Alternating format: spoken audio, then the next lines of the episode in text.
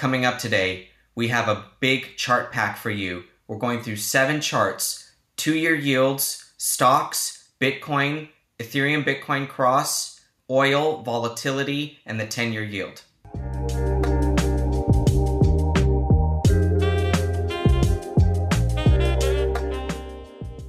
Welcome back to the Bitcoin Layer. I'm Nik Bhatia, and today I'm really excited to get into some price action with you guys. Now, we're not going to be looking at a whole bunch of technical analysis. That's not what we're doing here. We're looking at the price and we're trying to ascribe behavior to market participants and really understand what's going on over the past few months or a couple years in each one of these markets. We're going to do the whole thing without mentioning the FOMC, the Federal Reserve, whatever hikes or cuts they're going to do. We're going to stay away from all of that today and just look at the price and try to understand what are buyers and sellers doing across these asset classes. The Bitcoin layer is proud to be sponsored by River. Go check out river.com today and you guys will find what we believe to be the best place to buy Bitcoin. Number one, they are Bitcoin only, so there's no confusion. Number two, they don't use a third party custodian. We believe that is so important. They have a multi sig setup that allows them to maintain custody of all the Bitcoin that is held on their platform. And number three, this is really what we love about River. They don't encourage you to keep your Bitcoin on their platform. They understand the power of self custody. And so the ethos of what River is about is really something that we identify with. Go check out river.com today and make sure to try them out for your Bitcoin purchases. Okay, chart number one, we have here the US Treasury two year yield. Now, I promised you I don't have a lot of art on here. Here you'll only see two lines on the screen that I've drawn in blue. The first is the uptrend in yield that we had throughout 2022, okay? And the second is this level at around 4.88, let's call it 4.9%. Now, let's talk about the uh, let's talk about the 4.9% one first. Okay, what we have here is in October of 2022, we reached this level of about 4.9%. And so for the better part of almost a year now, so we're about two months shy of October. So for 10 months, we have seen the two year yield, two year treasury yield, move basically nowhere. Now, let's look a little bit more closely at what has happened since October. So in March, we reached levels above 5%, and you see the yield falling there since March to the summer, and that was because of the regional banking crisis that we had in the United States. Then the yield gained all of that back and is now retraced back to this 4.9% level. And uh, today we're actually just a little bit below 4.8%. These charts are all being struck on Wednesday, August the 9th here. Okay, so now we have the two year yield going nowhere over 10 months, and I think that that's a very important signal from the market. Okay, we promised we weren't going to talk about monetary policy, but instead just think about what's going on in the general growth and inflation story. Last year, very hot. This year, not so much, right? Inflation has come back down. Talks of recession, even though we are not in a recession and we are not even really close to being in one from a Q3 projected growth standpoint. What do I mean by that? In Q2, we had about 2% economic growth in the US, and Q3 is tracking to 3 to 4%, right? So positive territory on growth, no recession. Now, we would expect yields to fall in a growth scare and a deflation scare. And we would expect yields to rise with growth and inflation strong or picking up. And so, my point here is to show you that for 10 months, the two year yield, even though it has been pretty choppy, has basically gone nowhere. This we can assign to the growth and inflation story over the next couple years in terms of the outlook being on hold. Chart number 2, we're going to look at the S&P 500. Now you see the ticker is ES, that is basically the ticker for S&P 500 futures.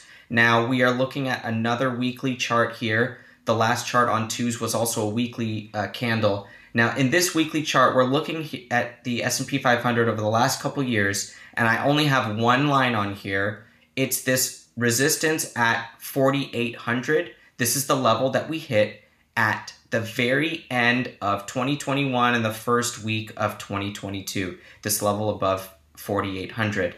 Now, for stocks, they have had a very strong performance this year. We see stocks up about 20% in 2023. Now, even though they have had a tremendously strong year in price performance, stocks are still shy of this 4,800 level that we were at uh, almost two years ago. Now, it is a very important behavioral level. Again, we're talking about the behavior of buyers and sellers. Buyers are charged up and have been this year uh, for an array of reasons, but probably for the most the most important reason here is that the US is not in recession and that growth is still pretty good. So companies are taking advantage of that type of economy. Companies are uh, performing very well this year in terms of their earnings, but we have to look at the context here of the last all time high. And so, yes, confidence is good, earnings are decent, and the economy is okay, but stocks are still shy of their all time highs. And so, we do anticipate that sellers will be more willing to come into the market the closer we get to the all time high as they lock in any of their gains that they've got that they've traded over the last year plus. So the 4800 is a very important level and yeah, we see a little bit of weakness over the last couple weeks with stocks around the 4600 level. It's nothing that I want to get too dramatic about. Momentum might be stalling out here, but the real important level for everyone to gauge is this 4800 level. If stocks break above that, then you really are setting yourself up for a secular bull market in which really there is no more resistance, technically speaking.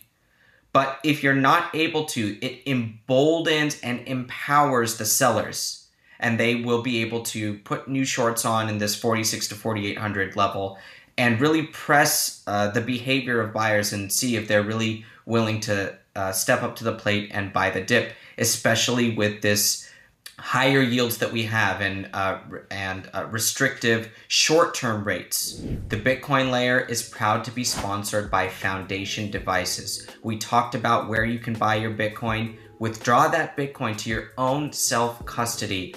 Check out their beautiful passport and you guys will be really impressed with the way that they onboard their clients. So definitely check out their service in terms of helping you get onboarded, help you get that Bitcoin from your exchange to your device, set up your future, protect your Bitcoin, and make sure you back up those keys. Okay, the next chart I have for you guys is Bitcoin. Now, we're looking at a Bitcoin chart here again on a weekly basis with weekly candles. What I have not done for you guys is set this up on a log scale. Okay, log scale is what we use to look at prices when they exhibit an exponential growth.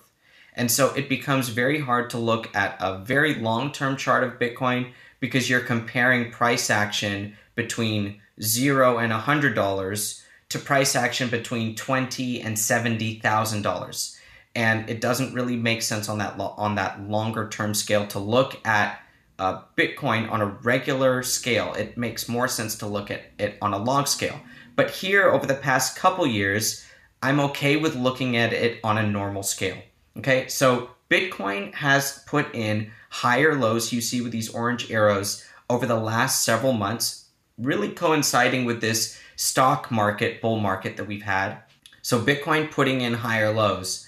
But here, Bitcoin has a much different uh, different story than stocks, really close to their all time high and setting up a battle between buyers and sellers around that 4,800 level.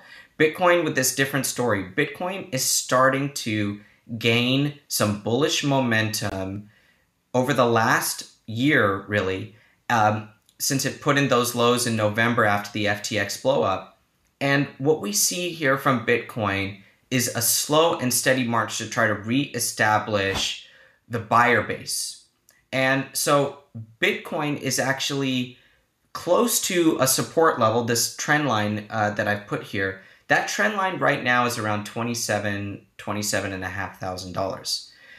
I believe it's a very important trend line for Bitcoin because given the macro situation, given where rates are, given where we believe the economic cycle is, Bitcoin and other risk assets are right now in danger of just restrictive policy. They're in danger of uh, quantitative tightening and other crowding out effects, like we've discussed with treasuries, which we'll get into a little bit more in a second.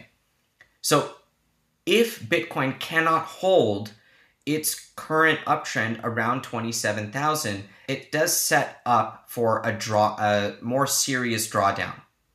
Okay? And so but if Bitcoin can hold its current trend line, it's really showing that we are in more of a secular bull market, right? Bitcoin is up about 100% off of the lows here. And so while that's a great statistic, it's still 50 over 50% off of its all-time highs. So Bitcoin has a long way to go to reestablish its charge back up to the all-time highs. But if we can hold this trend line, I think it's a very important and bullish sign for Bitcoin and something to watch very closely if we get any uh, macro weakness or risk uh, in the stock market. The next chart I have for you is another weekly chart here Ethereum versus Bitcoin. Now, this is not the Ethereum versus dollar price. This is the price of Ethereum versus Bitcoin. So a relative look at the two assets. Now, last year we did a couple videos about the death of Ethereum, and we're looking at this time period. You see, when in mid 2022, Ethereum really was falling at a precipitous pace relative to Bitcoin. It had a recovery, but that recovery did not come up to the last high level and that therefore you see this declining trend line that I have on the screen connecting these two points. Zooming out a little bit further, it actually does connect some of the 2017 highs as well. And Ethereum versus Bitcoin has put in these lower highs over the course of the last five to six years now. So, bullishness on Ethereum needs to be held in context with this chart here. And so we don't see it relative to Bitcoin. That's the important thing here. It might have uh, signs versus the dollar, but what we really need to see here is that is Bitcoin winning this narrative of a long term store of value that is a globally recognized network? Or is it going to be in more serious competition with other cryptocurrencies? And this chart gives us that information and really gives us a, a current snapshot at how the market is treating it. So, what do we see? Basically, general weakness over the last year and no real energy in terms of Ethereum network breaking out independently of Bitcoin and actually taking away market value from Bitcoin on a relative basis. Okay, the next chart I have for you is actually a daily candle chart, uh, not a weekly. So zooming in a little bit, and I want to look at what happened basically last week with VIX. Now, VIX is the volatility index for the S&P 500. Another way that you can think about it is the S&P 500 has options, puts, calls, and investors can use these calls and puts to speculate or to hedge their positions on stocks. Now, when option prices get more expensive relative to where they were, that is a sign that volatility is picking up. So, what the VIX is, it's basically a backward engineered calculation of what options pricing is right now. How in demand is hedging and how in demand are options. And so the more in demand that options are, the higher the volatility index goes. So we can associate a low VIX with low fear, right? Because people aren't buying puts.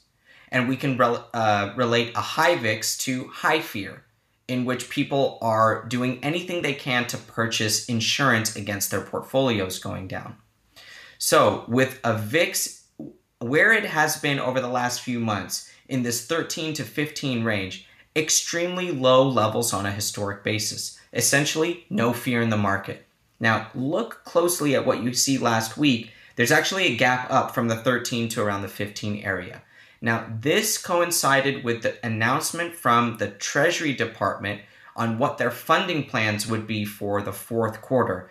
This is the crowding out effect we've been talking about. Now, viewers should go check out our post at thebitcoinlayer.substack.com that we put out last week about this, breaking down why we believe the Q4 Treasury issuance schedule is a big deal.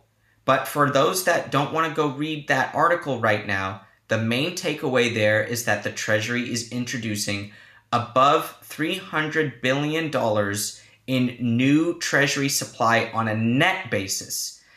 They have about 900 billion coming in auctions, but about 600 billion that are maturing. So, in that way, $300 billion of new treasury supply is going to hit the market. Now, that money has to come from somewhere, but it's not coming from the Fed because the Fed is actually doing QT, not QE. It means the Fed is also letting treasuries mature from their balance sheet and not replenishing them by going to the market. And so, higher treasury supply will impact other financial markets, and that is the thesis here. And so, the gap up on volatility, now, again, zooming out, it's a very small increase, but we are looking at the minutia here. So the gap up in volatility last week on the back of the Treasury announcement, we believe is material and something to be watched. Are we in for a newer high volatility regime here as we get into more treasuries hitting the market? Now, why that is going to impact everything, think about it as the crowding out effect. When more treasuries are coming into the market and there's no new money printing from the Fed, and there's actually credit contraction at the bank level, meaning banks are unwilling to underwrite as much debt as they used to, and that can include repo and other sorts of collateralized borrowing. The amount of money available to purchase these new treasuries is less, and therefore it has to come out of other asset classes, so maybe corporate bonds or stocks. That would give way to increased fear for stock investors and therefore a higher volatility index. So that's what we believe is happening here in the VIX. Definitely something to watch out for. Now, the second to last chart I have here for you guys is a weekly snapshot of crude oil. We've looked at crude around this $88 level and seen that it hasn't really been able to break above that for the entire year. Now, I have this descending trend line on crude, and we are absolutely at it right now. So, if crude is uh, able to break above this line, we will be in for higher short term inflation, headline inflation, and all the things that are associated with higher energy costs. Something to look out for. If it can't break above this line, um, it's probably another sign that the global economy is not really ready to uh, sustain these higher energy prices. So, a very important level that oil is at right now. And I, what I can tell you here is that there's indecision from the market around this level. We've had a great bull run in oil the last couple months, but where it decides to go from here is the more important behavioral takeaway from the oil chart. Now, last but not least, we have a quarterly chart here on the 10 year yield. So, zooming way out, multiple decades on this time horizon. And I wanted to bring this chart up because we have broken above this 30 plus year trend line in 10 year yields, right? That is yields going higher. And that's what happened last year. We broke above this level. Now, breaking above this level has many analysts calling for the end of the treasury bull market and for a new secular environment in which treasuries are less bid from investors and fundamentally shifting and rippling through different asset classes. Now, this is something that is a very valid point, especially when we preach Price's truth. We are always looking at these levels to see what is going on in the minds of buyers and sellers. But I think it is way too early to say we are heading to five, six, seven percent treasury yields over the next few years as this is a secular bull market turning into a secular bear market. I'm more of the opinion here that we will be in a consolidation between 2 and 4% on 10 year yields as we go forward over the next couple years and growth slows down. A cyclical bull market comes back into treasuries. That would mean lower yields. So, this is what we have in mind here across asset classes. I hope you guys enjoyed today's chart pack. Let us know what you think in the comments. Definitely make sure to subscribe to us at the bitcoinlayer.substack.com. And we want to thank our partner, River. Go check out river.com as the best place to purchase Bitcoin. They have a great zero fee DCA feature, which means you can dollar cost average your Bitcoin uh, without any fees at River. So go check them out. And thanks for sticking with us today at the Bitcoin Layer.